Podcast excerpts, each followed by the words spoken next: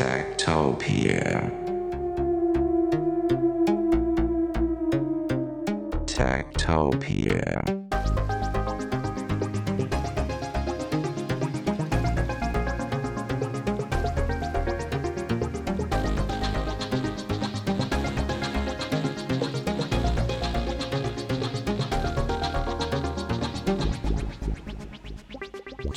er en podcast om mennesker og deres teknologi, udgivet af Ingeniørforeningen IDA i samarbejde med mediehuset Ingeniøren og China Experience, støttet af Innovation Center Danmark, IDA Forsikring og EUT Electronics of Tomorrow. Mit navn er Henrik Føns, og det er mig, der bestemmer i Techtopia. Techtopia.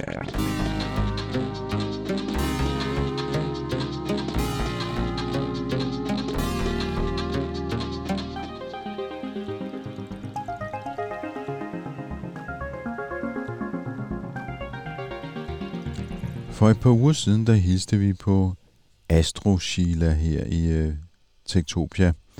Sheila Christiansen, hun er dansker, og hun bliver muligvis den første kvinde på månen.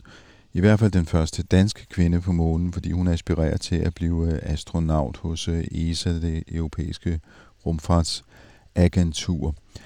I forbindelse med podcasten, der lovede jeg, at vi ville vende tilbage til Sheila Christiansen for at høre, hvad hun laver ud over at drømme om at komme til månen. Hun har nemlig en space tech startup. Det er jo sådan, at ikke alle rumfartsvirksomheder er sådan nogle, der sender folk ud i rummet, og ikke alt, der handler om rummet, handler om marsmænd og UFO'er, eller at bo på Mars, eller sende robotter op og kigge efter mineraler på asteroider og så videre. Den startup, Sheila Christiansen har sammen med Alex Seste, den hedder Space Tech Danmark, og de laver i virkeligheden sensorer til Internet of Things.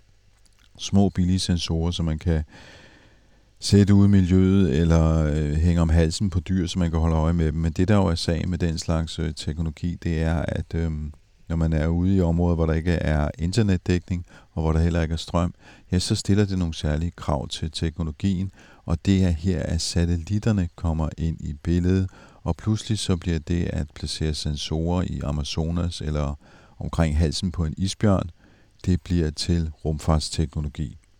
Når jeg turer og snakker med startups, så har jeg tit sådan et standardspørgsmål, jeg smider i hovedet på dem, fordi det oftest afslører, hvordan de tænker, eller om de i det hele taget har tænkt over, hvad det egentlig er, der retfærdiggør, at de har deres gang på jord, så at sige. Spørgsmålet er helt enkelt, det går simpelthen ud på at spørge dem om, hvilket problem løser de med deres startup. Og allerførst så svarer Alex Seste, der er CTO og altså co-founder af Space Tech Danmark, og bagefter kommer Sheila Christiansen, som er CEO og også co-founder af den her startup. Jamen, det problem, vi løser med det, vi laver, det er at give mulighed for at opsamle data, uanset hvor man er hen i verden. Man har nok hørt om Internet of Things, at det er på vej op, eller det er allerede meget oppe, hvor man bruger sensorer, små sensorer, overalt til alt, at opsamle data for at kunne optimere dagligdagen og sin forretning. Men der er ret meget af verden, som er uden for normal dækning af for eksempel mobiltelefoni eller anden form for trådløs kommunikation. Og der kan man så bruge satellitkommunikation til at samle data op. Og det er der sådan set ikke noget nyt i. Det har eksisteret i mange årtier. Men for at kunne gøre det på en måde, så det kan betale sig for Internet of Things, det er først her for nyligt, at det er blevet muligt. Ja, så det vil sige, at det problem, vi løser sådan for samfundet, kan man sige, fra deres perspektiv, der ikke ved noget så meget om rumindustrien, så har vi jo masse problemstillinger i mange industrier. For eksempel, vi har mangel på madressourcer, energiressourcer og alle mulige ting, som hvis vi omstrukturerede eller vidste noget mere om dem, så ville vi faktisk ikke have så meget mangel på dem. Så det problem, som Alex og min enhed går ind og løser, det er faktisk, at man kan overvåge mange ressourcer nu så billigt, at det giver mening at overvåge dem. Hvor før var det for dyrt til at man rent faktisk optimerede sine ressourcer ved at tage det i brug. Så det vil sige, at er du Vestas for eksempel, og du har en masse vindmøller ude på havet, for at få at vide, hvordan de havde det, og få den data ned fra vindmøllerne, der er cirka 200 sensorer, og alle mulige data, de samler omkring, for at sørge for, at de vedvarende kan levere energi til deres kunder. Så er det ret godt at vide, hvornår den går i stykker, eller hvornår der er slid på turbinen og sådan nogle ting. Og nu snakker jeg ikke specifikt lige om den applikation, men det er bare for at give et eksempel om, at hvor man kan optimere nogle ressourcer ved brug af noget ekstra data. Men hvis den data er for dyr, så har man ikke optimeret sin forretningsgang. Og det er jo klart, at selskaber som Vestas vil jo først tage sådan nogle teknologier i brug, hvis det rent faktisk giver mening økonomisk. Så nu når det er muligt økonomisk for dem at være med, så går vi faktisk ind og reelt løser det problem med at overvåge vores ressourcer her på jorden. Men hvis jeg skal forstå det korrekt, så har I simpelthen fundet en billigere løsning til at indsamle data. Ja, altså det er et partnerskab, så vi er jo ikke de eneste kloge hoveder i partnerskabet. Altså vi har videreudviklet noget, som allerede er alment i brug. Og så har vores partnere udviklet en protokol, som gør det muligt med enormt lav energi at sende det her data ud i rummet.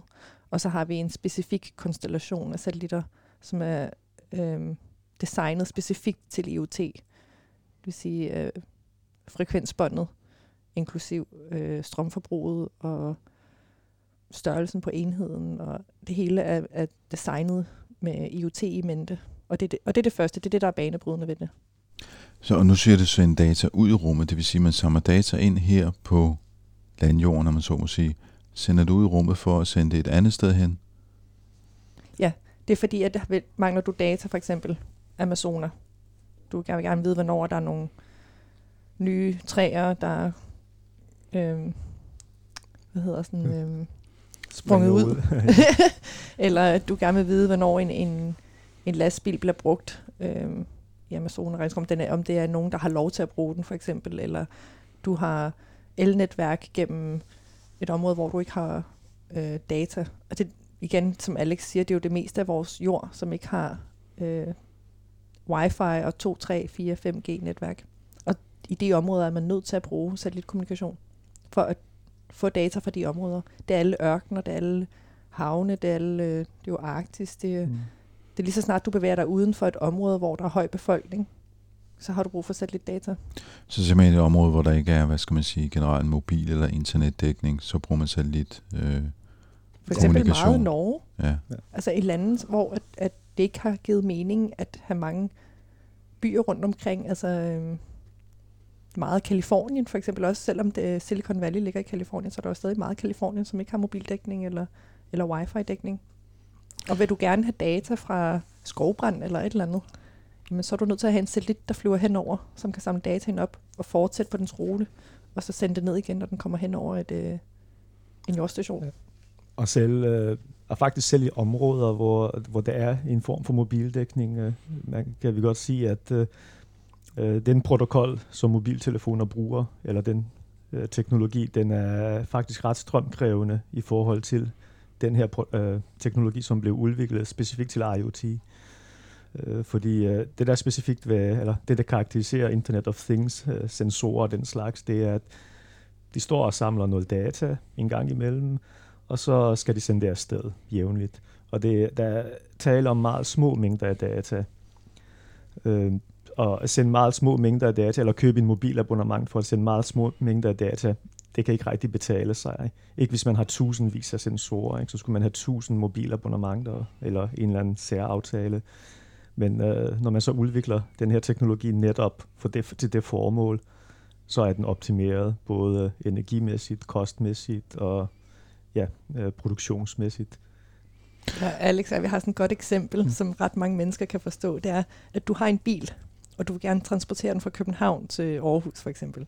Men der er ikke nogen vej. Og så bygger du en motorvej med 7 baner, så du kan køre en bil det virker sådan lidt spild af penge og tid og ressourcer at bygge en syvbanet motorvej for at transportere en bil. Er det ikke rigtigt? Men det er det, der svarer til at bruge en almindelig forbindelse til IoT-data. Du skal jo sende meget små mængder data, men du betaler for hele båndet, ikke? Ja. Og det bringer os jo så frem til, Alex, du sidder med noget, der umiddelbart ligner en madkasse. Jamen, men det er simpelthen jeres teknologi. Ja, det er en prototype på vores satellitkommunikationsenhed. Og den er, det er en prototype, så den er egentlig en testkasse. Mm. Vi er i gang med at igangsætte produktionen. Og det er bare for at illustrere, hvor småt det kan være. Fordi hele enheden er jo den lille printplade, som vi kan se. Det er cirka 8x8 centimeter. Og det er ikke fordi, det er sådan småt som sådan, men når man tænker på, at den her lille enhed kan sende data til en satellit, som er 1000 kilometer væk, og det kan blive ved med at gøre i 5 år eller mere, når den kører på batteri, så er det faktisk ikke så stort. Og dataene, dem skal man så fodre ind i den selvfølgelig, fordi det er bare en sender. Ja, både og. Altså, der er nogen, der har deres egne sensorer, ikke? Så der vil de bare fodre data ind i den, og der vil den her virke som en modem. Men nu har vi jo gjort det, at vi har faktisk indbygget en lille mikroprocessor i den, så den selv kan stå og både tage data, altså måle data, og behandle det, og sende det afsted. Så den kan faktisk til mange brugsscenarier, vil den kunne fungere som en selvstændig IoT-enhed, uden noget ekstern sensor. Det er faktisk det, som vi sælger, hvor det er en komplet enhed med integrerede sensorer, så den selv samler det data, som, lad os sige, vi havde lavet den til dig, til en applikation, du skulle bruge den til. Så tager vi en samtale om lige præcis, hvad det er, du skal bruge, hvornår du skal bruge det, hvor ofte du skal bruge det. Og så får du en enhed, som kan præcis og nøjagtigt det.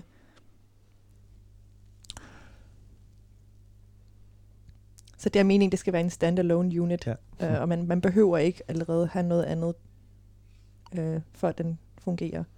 Og den kan man sætte op på, hvad skal man sige, utilgængelige steder og under slemme vejrforhold og alt muligt andet. Ja. Ja.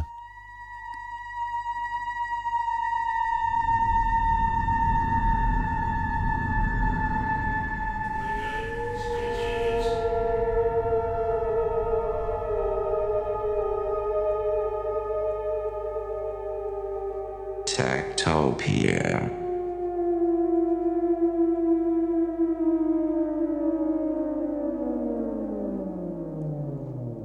Jeg læste på hjemmesiden, og nu bliver vi måske lidt nørdet, men I bruger det, der hedder LoRaWAN, ja.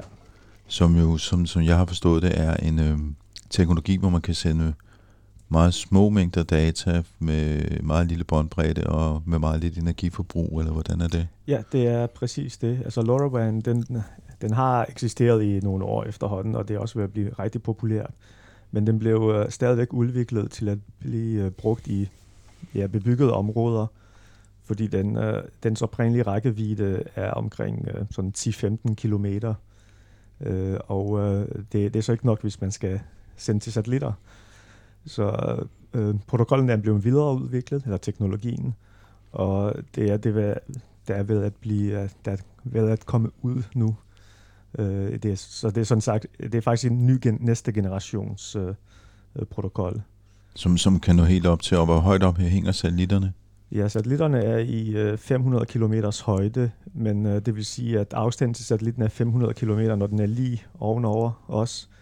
Men eftersom den kommer jo op og kommer forbi, så når den er længst væk, der er den op til 1500 km væk, vil jeg tro. Sådan deromkring cirka. Så der er også noget dobler ind over den nye protokol, selvfølgelig?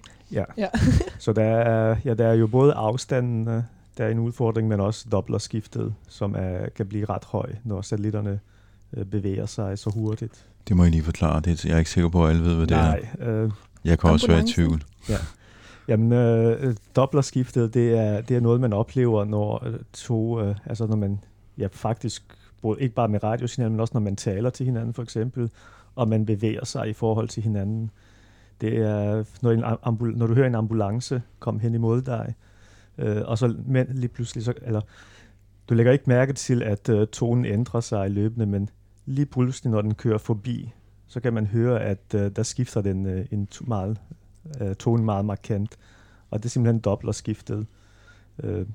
Ja, altså tonen, som den kommer langt fra, så er den langsommere, og som ambulancen kommer tættere på dig, og så bliver den sådan, og så når den bevæger sig væk igen, så bliver den langsommere igen, føler man. Ja. Eller sådan lyder det for den person, der modtager lyden. Ja. Det så det handler om at sikre, at det er de rigtige data, der bliver modtaget? Præcis. Ja, fordi modtageren lytter på en bestemt frekvens, ikke? Men hvis den frekvens ændrer sig på grund af dopplerskiftet, så skal den, der modtager, kunne følge med og finde hvilken frekvens det er på. Det er ligesom, hvis man i gamle dage skulle man indstille sin fjernsyn eller radio, ikke, ved at finde. Prøv lige at forestille dig, at frekvensen ændrer sig hele tiden. Fordi satellitten flytter sig. Ja. Det er et godt eksempel, faktisk. Ja. Så vil du hele tiden skulle stå og indstille og korrigere for det, ikke? Og det kan I så gøre ved hjælp af software i jeres... Ja, det foregår i dag mest med software. Hvad kalder I den? One. Danmark One. Ja. Fordi det er one unit.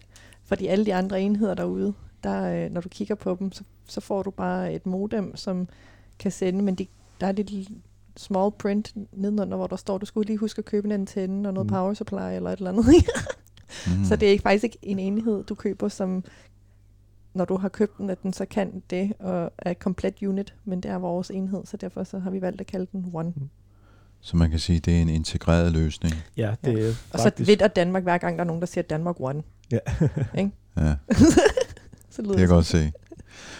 Men nu siger du alle de andre, fordi jeg tænker, I sidder her to personer, en startup i Danmark. Hvad er det, I kan, som alle mulige andre tech-virksomheder ikke ligesom har løst inden for det her område? Jamen, det er jo fordi, at de andre... der er nogle legacy-satellitkonstellationer, som folk fra industrien, eller som der har taget den i brug, og kender Iridium for eksempel, eller...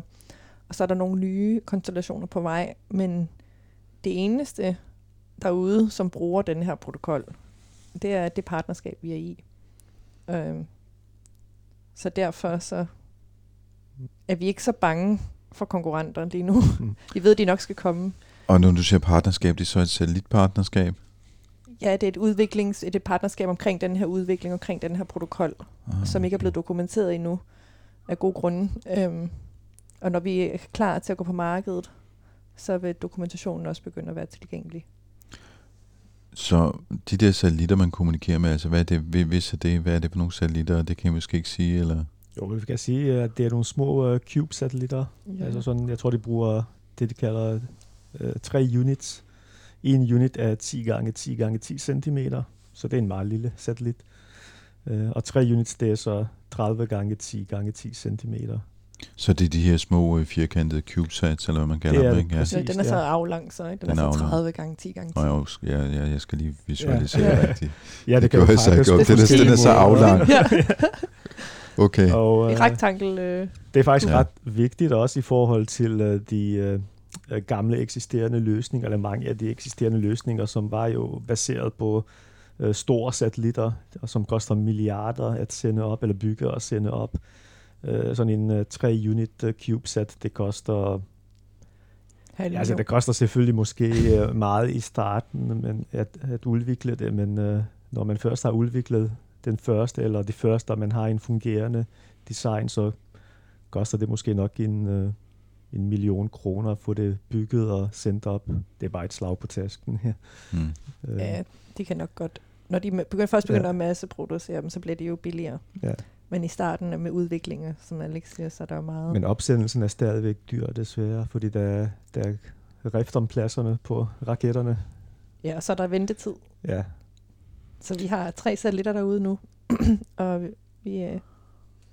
konstellationen er ved at blive udvidet, og vi forventer 240 satellitter inden udgangen næste år. Så vi er på vej med flere, som as we speak, kan man sige. Ikke? Hvor meget kommer I så til at dække? Altså, hvad, er det bestemte hele områder? Jorden. Hele jorden. Med 240 satellitter? Ja. Hele jorden. Hver femte allerede minut. Nu med de 3 satellitter, der findes, er hele jorden dækket. De er i en bane, så de kommer forbi alle steder på jorden, men der går bare lidt tid. Men her i Danmark, vi har en testenhed, som bare kører hele tiden, samler data og sender det. Og den sender data til os 1 til 2 gange om dagen. Så, og den ved selv, hvornår satellitten kommer forbi, eller det beregner den. Ja, det er derfor, vi også har en mikroprocessor på. Så den vågner op, når en satellit kommer forbi, og sender dataen afsted.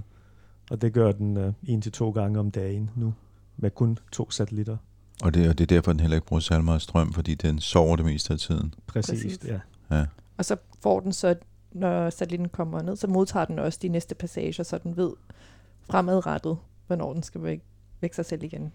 Og så er de jo altid korrigeret, så den, man kan sige, at den får måske de næste 10 passager, men om 5 passager, så vil de efterfølgende 5 blive opdateret mere nøjagtigt, ikke? Ja, det er netop der, vi kan gå ind og optimere ret godt for strømforbrug i forhold til de eksisterende løsninger, så også de nye konkurrerende løsninger.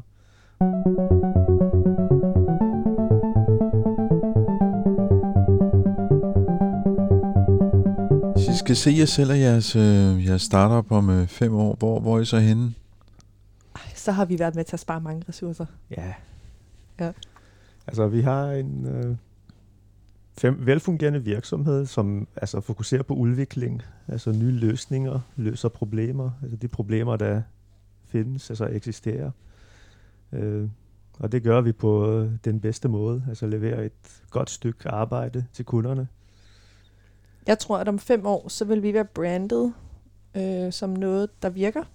Altså sådan typisk dansk design, hvor man tænker, det er simpelt, det virker, det er funktionelt, og det er nemt at tage i brug. Det er sådan pædagogisk i forhold til brugeren. Ja, og det er bare blevet så alment. Altså, det er no-brainer, der er ikke noget kompliceret ved at tage Danmark One i brug, og der er enheder over hele verden, og vi er med til at overvåge Amazonas, og vi er med til at optimere supply chain og logistik, og vi har enheder på containere, der kan overvåge tomaterne, sådan, så de kommer i land, hvis de er ved at rådne, i stedet for at blive sendt til næste havn, som måske var planlagt.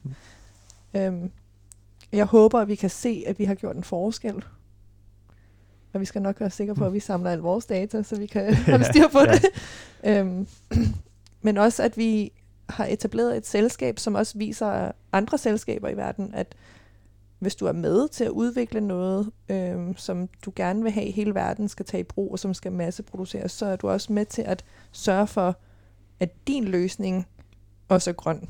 Altså vores trail, altså vores produktion og vores forretningsgang, at den også er grøn, og vi ikke bare laver noget greenwashing, eller hvad man kalder det, for industrien.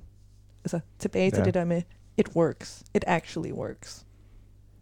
Så det håber jeg. Ja, helt enig. Og så håber jeg, at vi er anerkendt for den historie.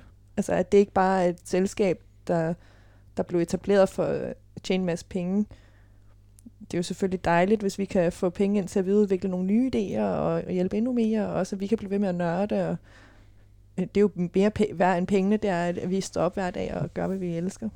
Jeg vil lige tilføje den der madkasse, den der kinakasse, der vi har, ikke? Ja. Så stor er den jo slet ikke. Nej. Så jeg, når jeg fortæller folk, hvor stor den er til en dansker, så kan jeg sige en Tordenskjolds tændstiksæske. Ja. Fordi at... Er det så husholdningen eller den lille? Det er husholdningen. Den der til... Som har stået med sådan en gaskomfur. Ja, måske skulle jeg bare sige en powerbank størrelse. Ja. På størrelse med en powerbank. Eller på størrelse med en... lille mobiltelefon. Ja, og det er inklusive antenne. Ja, og så vejer den kun 80 gram. Ja, 80-100. Så den vejer også mindre end en madkasse. Ja, det gør det.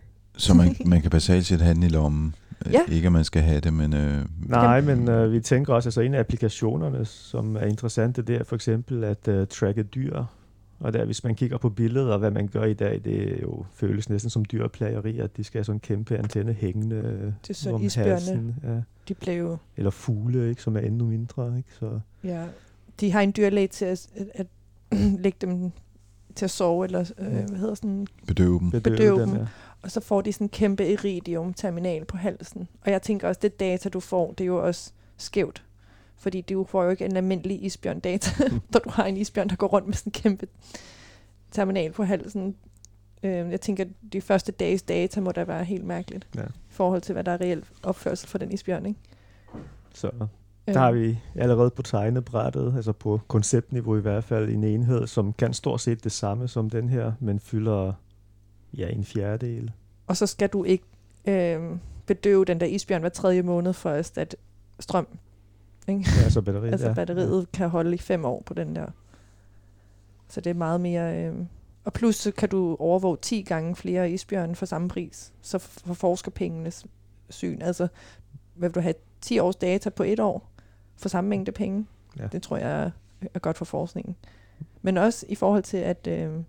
for eksempel, det er jo ikke så stort marked, men jeg kan godt lide sådan noget adrenalinsport og isklatring og sådan noget. Og der har vi problemer med at finde folk i naturen, når de farer vild, ikke? Mm-hmm. Og der er den her, den kan holde i lang tid og spore folk, hvis de farer vild i naturen også. Så der er mange andre anvendelser end bare lige til industrien. Men vi er godt i gang med udviklingen, så hvis man har idéer, er man velkommen til at skrive til os. Altså man har et behov eller en applikation, man tænker, det kunne være fedt, så skriv til os. Vi vil meget gerne høre det.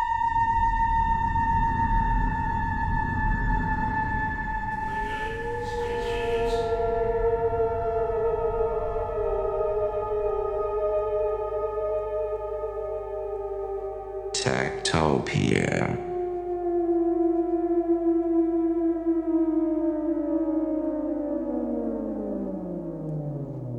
Ja, det var Alex Seste og Sheila Christiansen fra startupen Spacetech Danmark, vi hørte her.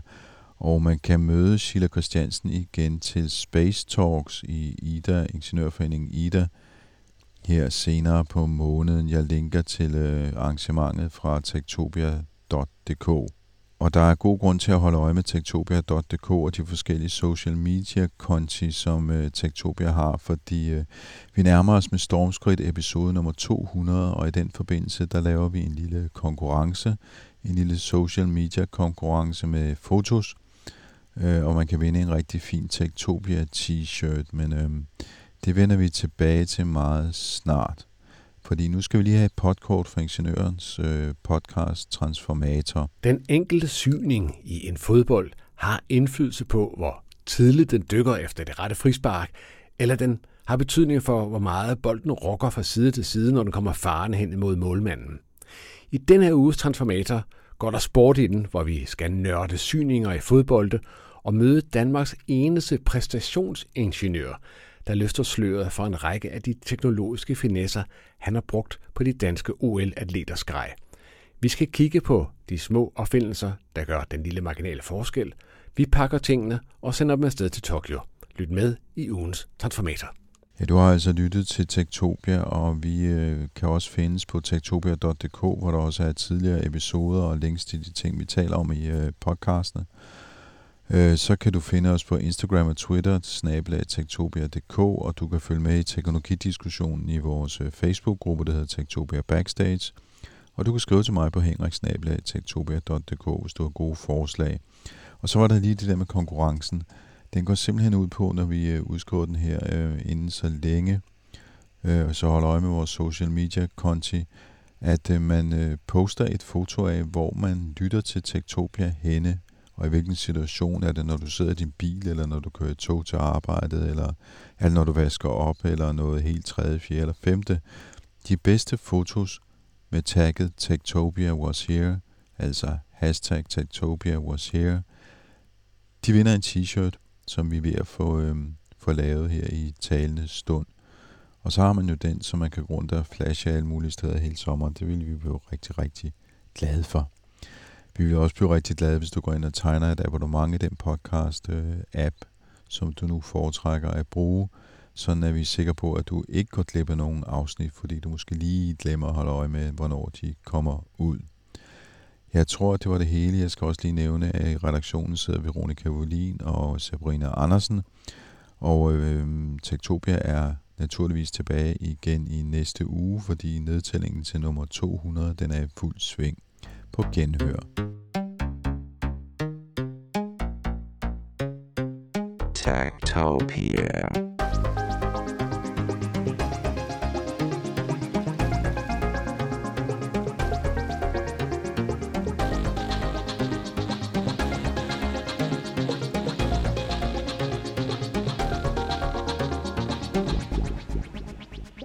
Techtopia er en podcast om mennesker og deres teknologi, udgivet af Ingeniørforeningen IDA i samarbejde med mediehuset Ingeniøren og China Experience, støttet af Innovation Center Danmark, IDA Forsikring og EUT Electronics of Tomorrow.